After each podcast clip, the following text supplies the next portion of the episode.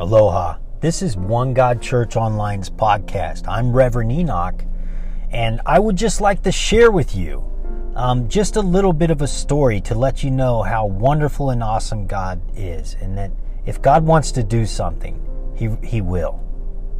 He will. In, in the 19, 1974, uh, I was at a pool, uh, and uh, my mom decided to go into a Corvette leave me at the 10 foot uh, diving area of the pool and then go do cocaine in a Corvette with this rich guy. And uh, so they go off and do the cocaine in the Corvette or whatever they're doing. And then they come back uh, a little bit later, and I'm at the bottom of the pool. And so, uh, you know, they call the EMS or however that goes. They get me out of the pool. Yeah, I drowned. You know, whatever whatever's going whatever went on there whatever's going on when they bring you back oh is he going to have brain dead? Is it is he going to have some kind is he going to be a vegetable? Blah blah blah. Any of that. If any of that existed then then it was shouted out at those moments. But yet god had a different plan. Yeah. I'm here today because god has a purpose and a plan for my life. And i'm going to do anything and everything that I have to do that would be 100% the right decision. Yeah. Walking, 100% right decision because walking in faith to a holy and awesome God. And it, if you sifted that through the Word of God, you would find nothing but the truth. Nothing but the truth that you had the right answer to move forward, to spread the message of the gospel to a dark world that needs the gospel. Yeah. We don't need a fabricated story that makes us look like a golden gleaming child. Yeah? We need God. We need God. But the problem is, is that the world is so noisy. That everything is so noisy. Facebook is so noisy. Instagram's so noisy. What's going on at the house is so noisy. Traffic's noisy. The job's noisy. The not having the job's noisy. Stress is noisy. Everything's noisy. Your body's noisy. It's telling you things that you don't want to hear.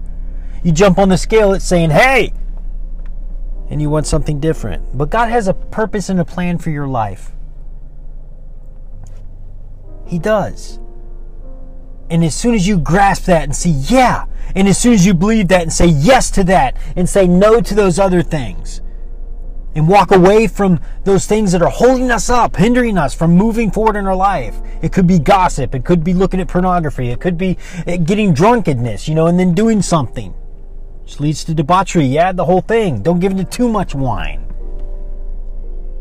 Clearly, there are rules to help help us keep in line so that we don't mess up this life that we could have being happy and hopeful and fruitful anything can take root and then get fruit in your life. I'm talking about fruitful stuff, stuff that you can consume in your life, stuff that can make you successful, not stuff that puts you eh, breathing through a tube at a hospital bed. Some things in your life are bearing up fruit and they've it's taken root in your life. Someone planted a seed in your life. You're, you're thinking at the past. You're you're letting this thing disturb you. You're you're you're still at the bottom of the pool and too young to cry out. But when God wants to do something, He does something. And God will reach down into that pool and He'll bring you out. Sure, there was baggage. You know, I mean, just if you don't mind me saying a little bit, I, sure, there was baggage to, to that incident. For a long time, I couldn't go near water. I was afraid of water. It caused a lot of problems for the family. They want to do stuff that involves water. And it took me overcoming those fears. Next thing you know, I'm swimming with alligators and adventurous and doing all kinds of neat stuff as a, you know, as a kid. And uh, you know, every animal was my friend. I could swim with alligators and you know, do all kinds of fun stuff like that. God can do anything, and He's going to see you through this. God is going to reach down into the water of your situation and pull you out breathe breath into you again. And you will get through the things that are holding you up if you could just repent. Get clear of that. And if you have to repent tomorrow again, then repent. Get clear of that. Ask God to deliver you from your flesh, to deliver you from the propensity to keep going back to those things, or a variety of things. We need to get clear. We need help. We need Him. And if and if it and if it happens seven times seven, it doesn't matter. Just just repent and keep on coming back. I'm not saying habitually keep doing the sin because you're going to elicit a response from your body, and your body will answer you clearly, loud, with a trumpet, and everyone will hear.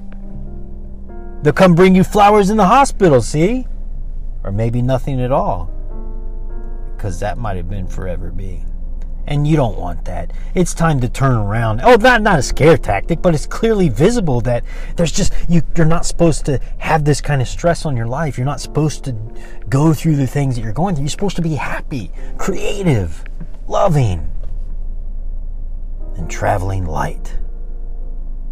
The only load that you should have on you is walking into this dark world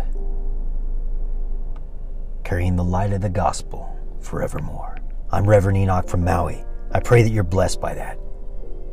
In the mighty name of Jesus. May a hundred foot tidal wave of the Holy Spirit come crashing into your life blessing you in each and every aspect of your life in the mighty name of Jesus. May you be cleansed and forgiven of all generational sins or any sin that would be upon you or, or held against you in the court of heaven.